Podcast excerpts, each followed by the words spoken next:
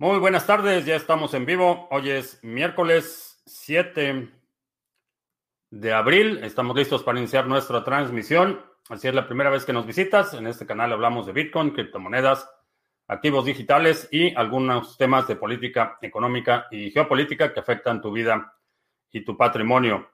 Y estamos transmitiendo en vivo audio y video vía Facebook, Periscope y Twitch. Y tenemos nuestro live stream de solo audio vía Podbean. Eh, Tristón el día, Bitcoin negociándose en 55.797. Vi por allí un, un corto de eh, cerca de, de, 100 millones de dólares, un corto en Bitcoin que fue liquidado en los, el nivel de los 56 mil y de inmediato bajó todavía más. Eh, vamos a ver, eh, Jack in the Box está escuchándonos ya en Podbean y vamos a ver a quién tenemos. Wiskeborg, Mr. Revilla, Peso Coin, Wed F12H, saludos. Eh, Zenitru en Venezuela del Norte, Rafa en Barcelona. Eh, Cristian, que no contesté el correo. Estuve procesando los pedidos que estaban marcados como no pagados. Vamos a, checar, pero estuve, estuve, procesando. Si se trata de eso, eh, ya debes de tener respuesta. Eh, Sandro en Baja California, eh, John en España, otro John en Barcelona, el Yuyo en la carretera, saludos, Diego en Argentina, Richie en Canadá. Dos, eh, una cosa que quería comentar, eh, publiqué un tweet hace, hace un rato sobre un tema que había sido eh, tocado en varias ocasiones respecto a los préstamos en Bitcoin. creo que lo que no queda claro es la parte del riesgo de la custodia. Cuando, digo, si no, si no estás familiarizado cómo operan los, este tipo de préstamos, básicamente hay una plataforma, es una plataforma centralizada en la que yo deposito Bitcoin y ellos ofrecen pagarme un interés. Ahora, ¿qué hacen ellos con ese Bitcoin? Ese Bitcoin lo toman y lo prestan eh, ya sea traders, eh, lo pueden rehipotecar, eh, pero básicamente ellos tienen la custodia y a cambio de eso te dan un retorno que está alrededor del 6%. ese tipo de préstamos, hay gente que los está utilizando para incrementar sus posiciones en Bitcoin, está midiendo el riesgo.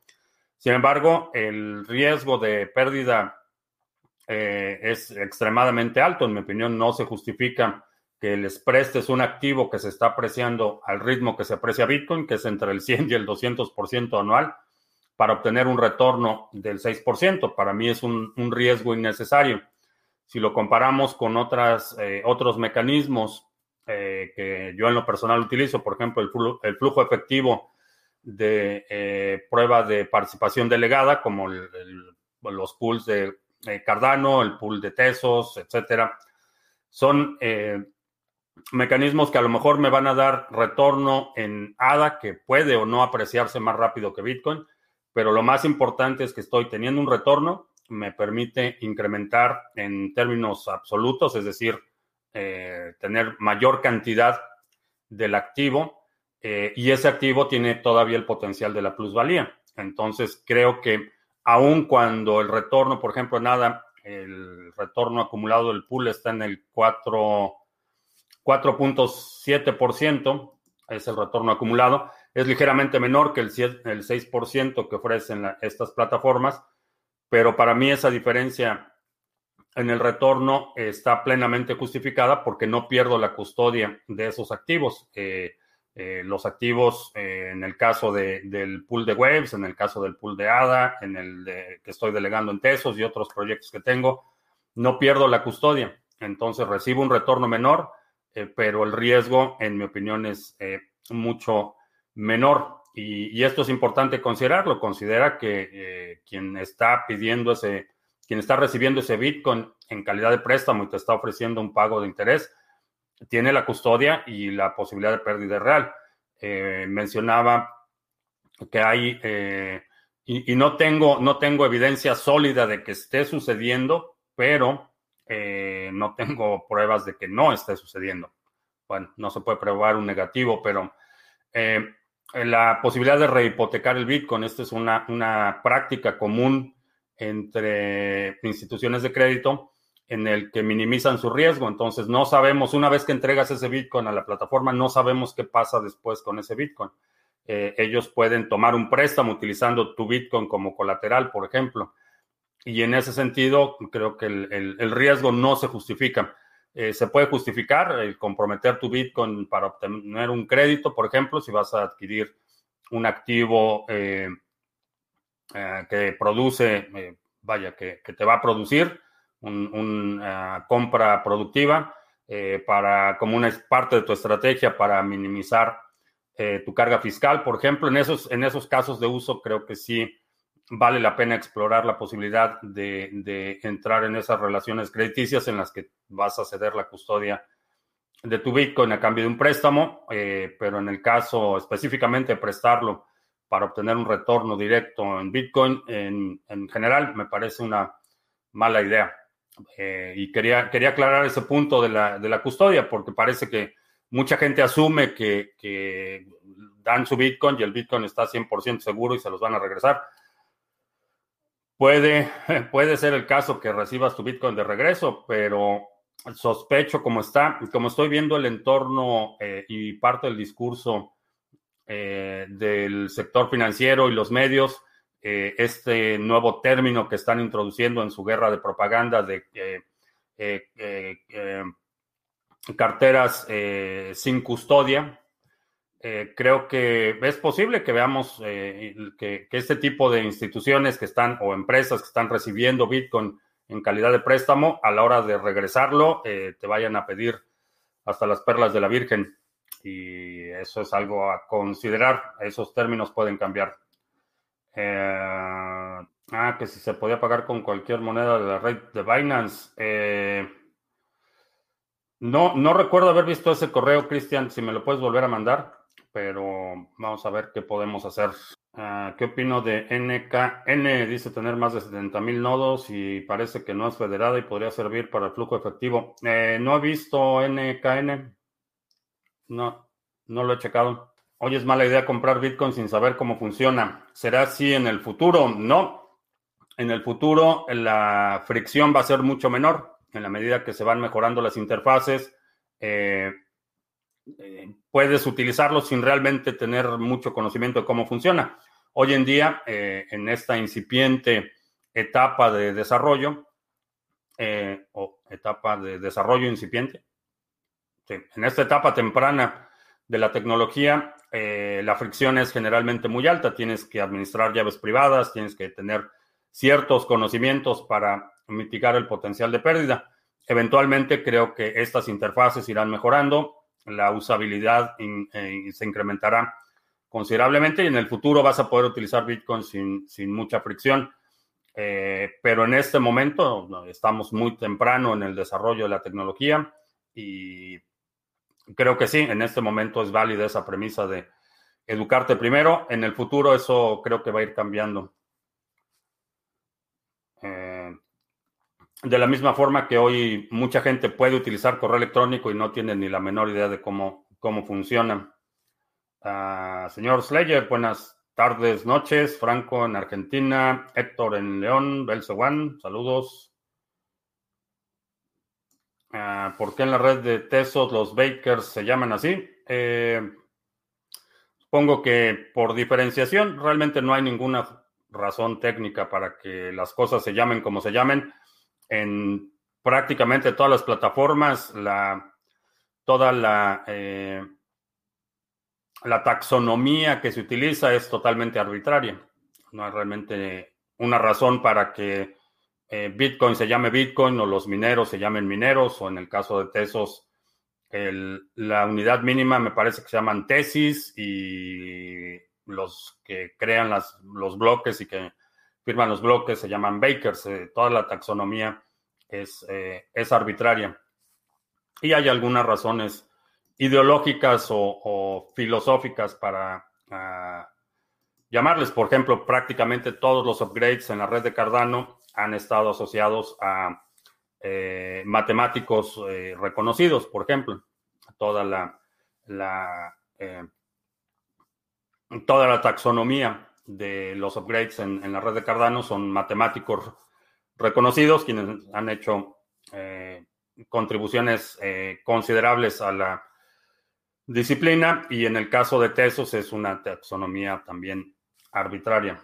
Ah, Andy dice que la palabra dinero se deriva del latín denario y representa la cantidad de 10 o 100. ¿Cuál piensas que sería la palabra en consenso para nombrar los satoshis, comunidad de comercio en el futuro? ¿Alguna encuesta para elegirlo? Eh, no, se llaman satoshis, esa es la unidad mínima. Eh, creo que lo que vamos a ver es un, una,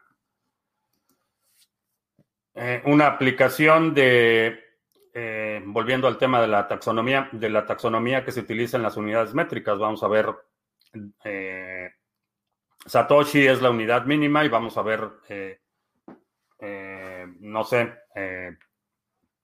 milisatoshis o decisatoshis en el futuro, pero, pero no creo que vaya a haber un nombre específico. Ah, voy a cambiar la wallet de 12 palabras, la semilla, a otra de 24 palabras y tengo hecha la delegación en el pool Sarga. Al darme el otro dispositivo nuevas 12 palabras, ¿cómo debemos hacer para que la delegación del pool siga igual? Si vas a transferir de una cartera a otra, tienes que rehacer la delegación. Eh, transfieres todos los fondos de una cartera a otra cartera y de la nueva cartera vuelves a hacer tu delegación. Eh, no hay forma de transferirlo. Si estuvieras restaurando una cartera, eh, por ejemplo, que tenías en, tu layer y la estás restaurando en Dedalus o la estás restaurando en otro lado, eh, podrías eh, restaurar la cartera y se restaura con todos los atributos, incluyendo la delegación. Pero si vas a transferir, vas a utilizar de la cartera A, que está en un Dedalus o está en, por ejemplo, en, en Yoroi, lo vas a transferir a un Ledger Nano, tienes que transferir la cuenta completa. Eh, como veo a Ethereum a corto plazo, eh, caro. Las transacciones son bastante caras y no sé, estoy esperando a ver qué sucede con el hard fork, a ver si efectivamente pasa a proof of work, a ver si los mineros capitulan y ceden todo el dinero que están ganando.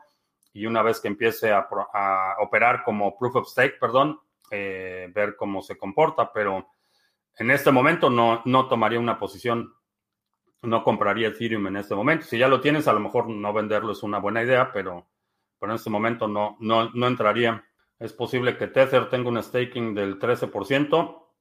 Eh, no sé, posible en qué sentido. Posible sí, es totalmente arbitrario.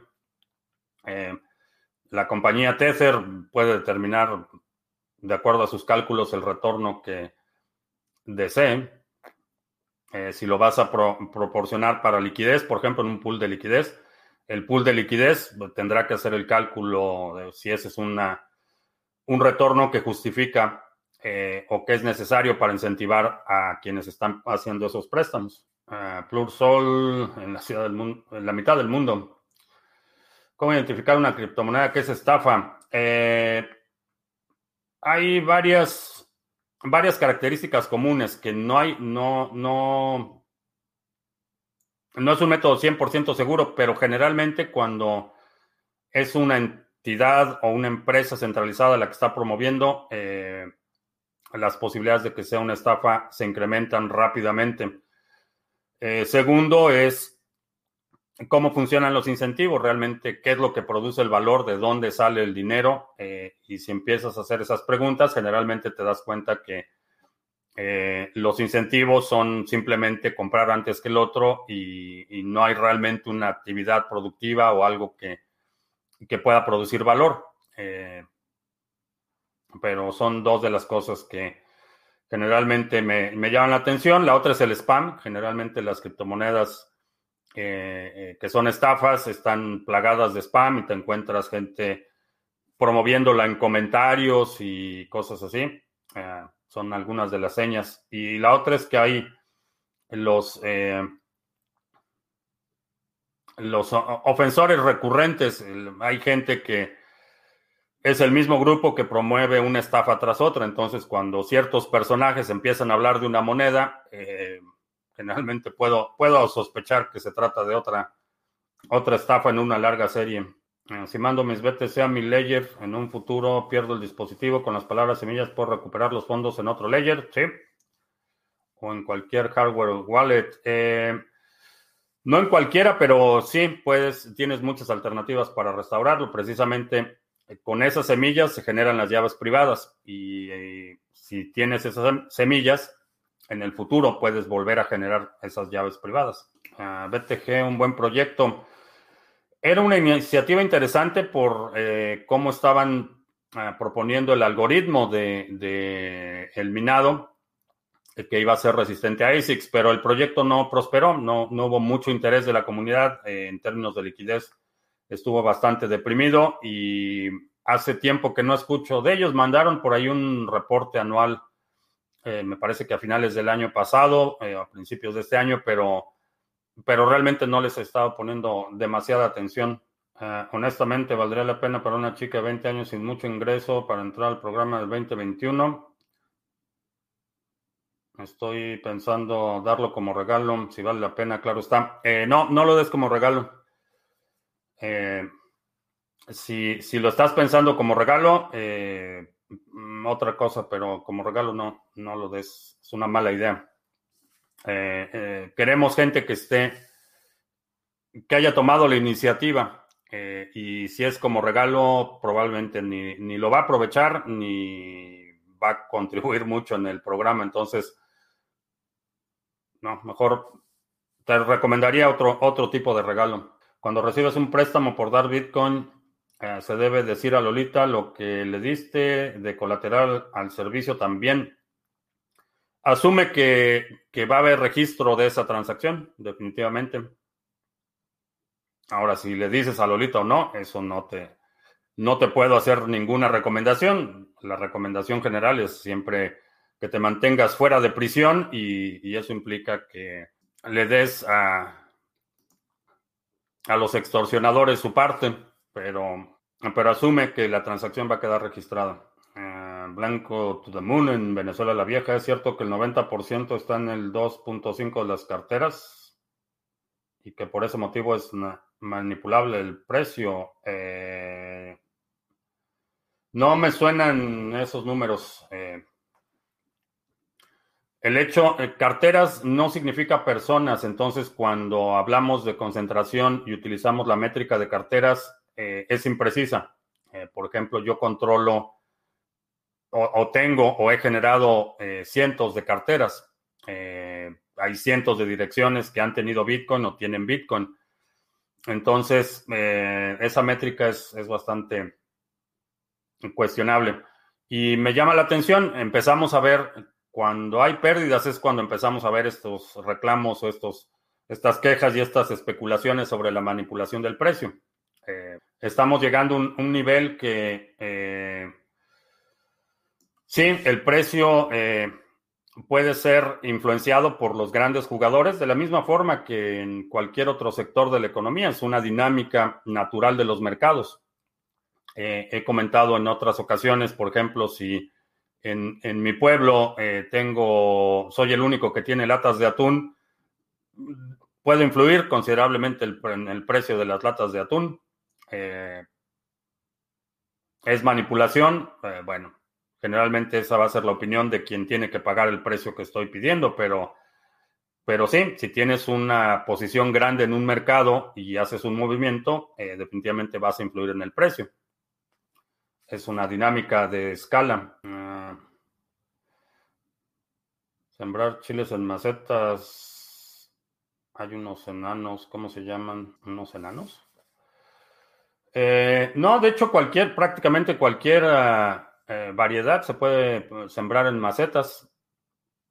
Mm, no es, mucho problema, solo pon una sola planta por cada maceta. Si pones más de una, eh, las raíces se empiezan a, enredar y, puede em, detener el crecimiento y la producción, pero una maceta, digamos, de unos 30 eh, centímetros, ahí puedes, puedes, eh, puedes hacer mucho en 30, en una maceta de ese tamaño, pero sobre Ethereum a corto plazo ya. ¿Qué pasó con el Chairo de cabecera? Eh, no sé, desapareció nuestro, nuestro Chairo de cabecera. Ah, ¿Cómo ves la resistencia al precio de 60 mil? Está, está bastante, bastante fuerte. Hemos tratado de cruzar, bueno, se ha cruzado por, por un pequeño lapso el precio un par de ocasiones y se, regresa de inmediato. a Bloody Mary sí.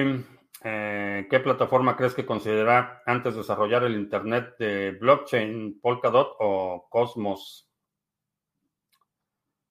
Ah, no hay una métrica confiable para, digo, esa, esa idea del Internet de la blockchain es como la máquina virtual del mundo que prometía Ethereum.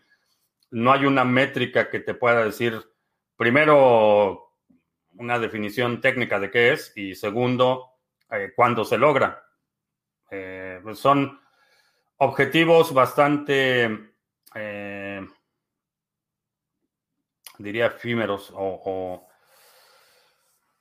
Sí, son, son más términos de mercadológicos que técnicos. Ah, Internet de blockchain puede ser cualquier cosa que yo defina. Entonces, realmente, ¿cuándo va a suceder eso? Cualquiera de los dos puede declarar victoria en cualquier momento y no hay forma de disputar ese argumento.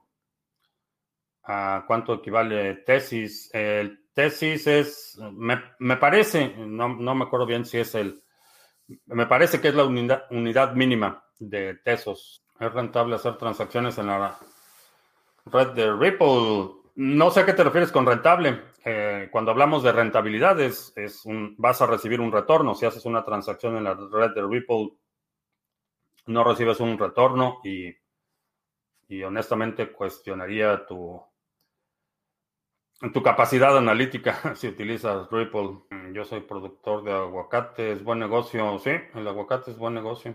Eh, ¿Cuánto tiempo le están en la producción? Ah, bueno, ya están ahí organizándose los aguacateros. Pero sí, la, la cosecha de aguacate es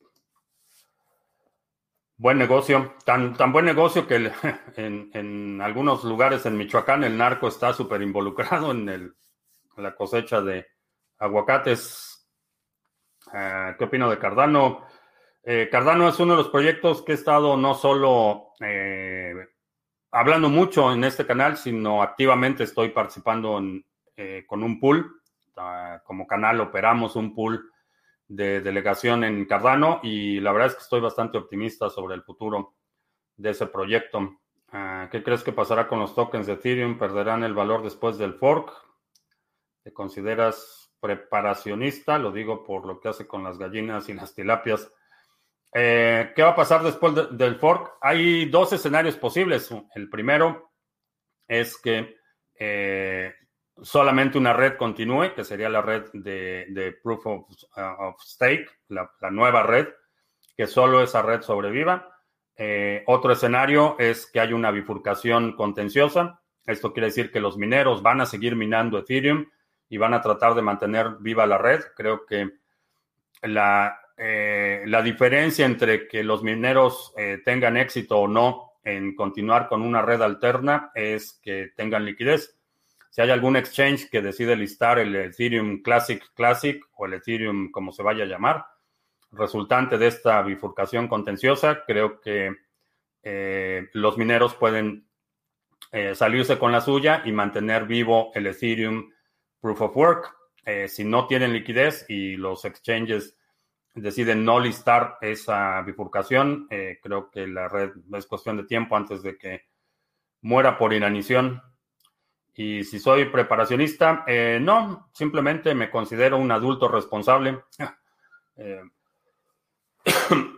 cualquiera que haya sobrevivido el 2020 estará de acuerdo en que no podemos confiar en esas estructuras que asumíamos eh, que iban a estar ahí. Eh, hemos visto fallos en todos los frentes, en el frente político, en el frente de seguridad, en el frente de la cadena de suministro. Entonces, eh, simplemente eh, minimizar o mitigar tu dependencia de sistemas externos, en mi opinión, es simplemente lo, una actitud responsable, es tomar, tomar responsabilidad de tu vida y el bienestar de tu familia. No estoy esperando una invasión de los zombies, no estoy esperando el apocalipsis, no, eh, no estoy planeando para vivir en un escenario de, eh, de un invierno nuclear o catástrofes absolutas o cosas así, pero hemos visto que, esos sistemas de los que dependemos fallan y en la medida que pueda reducir mi dependencia de esos sistemas, eh, mi familia va a estar en una mejor posición. Ese es todo el, esa es toda la, lógica mm, para cuando una división del Satoshi a nivel del protocolo. No lo sé, ese es un tema que ha estado, eh, ha estado rondando los círculos de opinión por algún tiempo. Eh, no veo todavía un consenso lo, suficientemente, eh, sólido como para que veamos una división mayor de los satoshis, pero a lo mejor en el futuro va a ser necesario. Y una vez que, eh, que esa, vaya, los que la lógica se sostenga por sí misma, eh, creo que vamos a ver iniciativas. Ahora, en este momento no necesitas que sea a nivel de protocolo. En este momento una cartera puede dividir esos inputs en las unidades que quiera o las veces que quiera. Eh, ya las carteras, los exchanges, por ejemplo, podrían de forma eh, unilateral determinar que ya el, Satoshi lo van a dividir en 10 o en 1000 o en 100 mil o en lo que sea. Eh, eso sería para transacciones internas de la plataforma, obviamente, pero a nivel de protocolo, eh, creo que todavía no está madura la, idea y, no es realmente una prioridad. Creo que hay, hay, otras cuestiones más urgentes que se tienen que resolver, incluyendo la parte de la eh, privacidad, por ejemplo. Ah, ah, tengo en el pool de Sarga, si quiero retirar algunas ganancias, tengo que retirar todo y redelegar. Eh, no, si le das retirar, ahí te da, te pregunta si quieres hacer eso que dices, retirar todo y redelegar o, simplemente hacer un retiro parcial. Eh, NPX, opínalo, eh, no tengo idea de NPX. La migración de Ethereum a Proof of Stake asegura la reducción de precio en las transacciones. Eh, no la asegura, eso es lo que promete. eso es lo que promete, eso es lo que pretende resolver, pero no, no lo asegura. Uh, Crypto.com con su moneda cripto es como Binance y BNB. Mm, Básicamente, una moneda centralizada. Ethereum con el historial actual es casi igual a la transformación de cuarta peleando con la realidad. Dudo mucho que reparen el camino. Eh, honestamente, yo, yo estoy, digo, no es ningún secreto. Eh, por, ya por mucho tiempo he estado bastante escéptico eh, sobre el futuro de Ethereum. Mm, ¿Cuáles son los pros y contras de alquilar un servidor para una plataforma? para una plataforma, no sé si te refieres a, por ejemplo, operar un pool o algo así. Eh, es una cuestión económica. Haz el cálculo, cuánto cuesta, cuánto vas a recibir eh, o qué beneficio obtienes por, proveer ese servicio a la red y se justifica tu tiempo y, y tu inversión, entonces lo haces, si no, no. Hay muchísimas variables. Eh, una plataforma, por ejemplo, hay plataformas en las que en este momento realmente estaría subsidiando el servicio. Hay plataformas que en este momento, una vez que empiezas la operación, van a ser rentables eh, o razonablemente rentables. Elrond, un proyecto con futuro, una copia más de Ethereum. No me, no me ha convencido, honestamente. Creo que no, no he visto que proponga nada nuevo o nada que me llame mucho la atención. Uh, Cochrane, que se tiene que ir a trabajar. Adelante, que gracias por la recomendación del el hombre más rico de Babilonia. Por nada. Uh, Playboy se unió a los NFT. Los NFT llegaron para quedarse. Honestamente, no. Ya están ahí los estafadores en, en Facebook si ves una promoción en Facebook que, dice que estamos este, celebrando X y que tenemos una promoción y que mandes una cantidad de Bitcoin en una cartera y te vamos a regresar más Bitcoin, son estafadores, están utilizando sin autorización el nombre de Criptomonedas TV y si les mandas dinero, eh, no vas a recibir nada, vas a perder tu dinero. Ah, ¿Qué es el patrón de derivación de una wallet? Es, una, es un estándar que se utiliza para determinar eh, de forma consistente y predecible eh, cuál es la secuencia de generación de eh, direcciones. El lunes fue el cumpleaños de Satoshi y no, hubo transmisión. ¿Coincidencia? No lo sé. La verdad de ser autosustentable, ¿de dónde recomiendo sacar el agua? Haces un pozo. si tienes posibilidad de hacer un pozo, sería lo ideal pero puedes utilizar agua, capturar agua de lluvia. Eh, aquí donde estoy hay cerca hay muchos cuerpos de agua, entonces eh, y, llueve una cantidad decente al año, entonces realmente el, agua en esta zona no es no es mucho problema. Eh, hay otras otras áreas en las que sí la necesitas tener una fuente sustentable de agua y esa va a ser un pozo o una represa o capturar agua de lluvia. Pero vaya, eh, agua, por ejemplo, no tengo miles de litros de agua almacenados por una emergencia. Realmente tengo para, por si, eh, como lo vimos en la tormenta invernal, si falla la infraestructura cuatro días o cinco días, eh, estoy cubierto.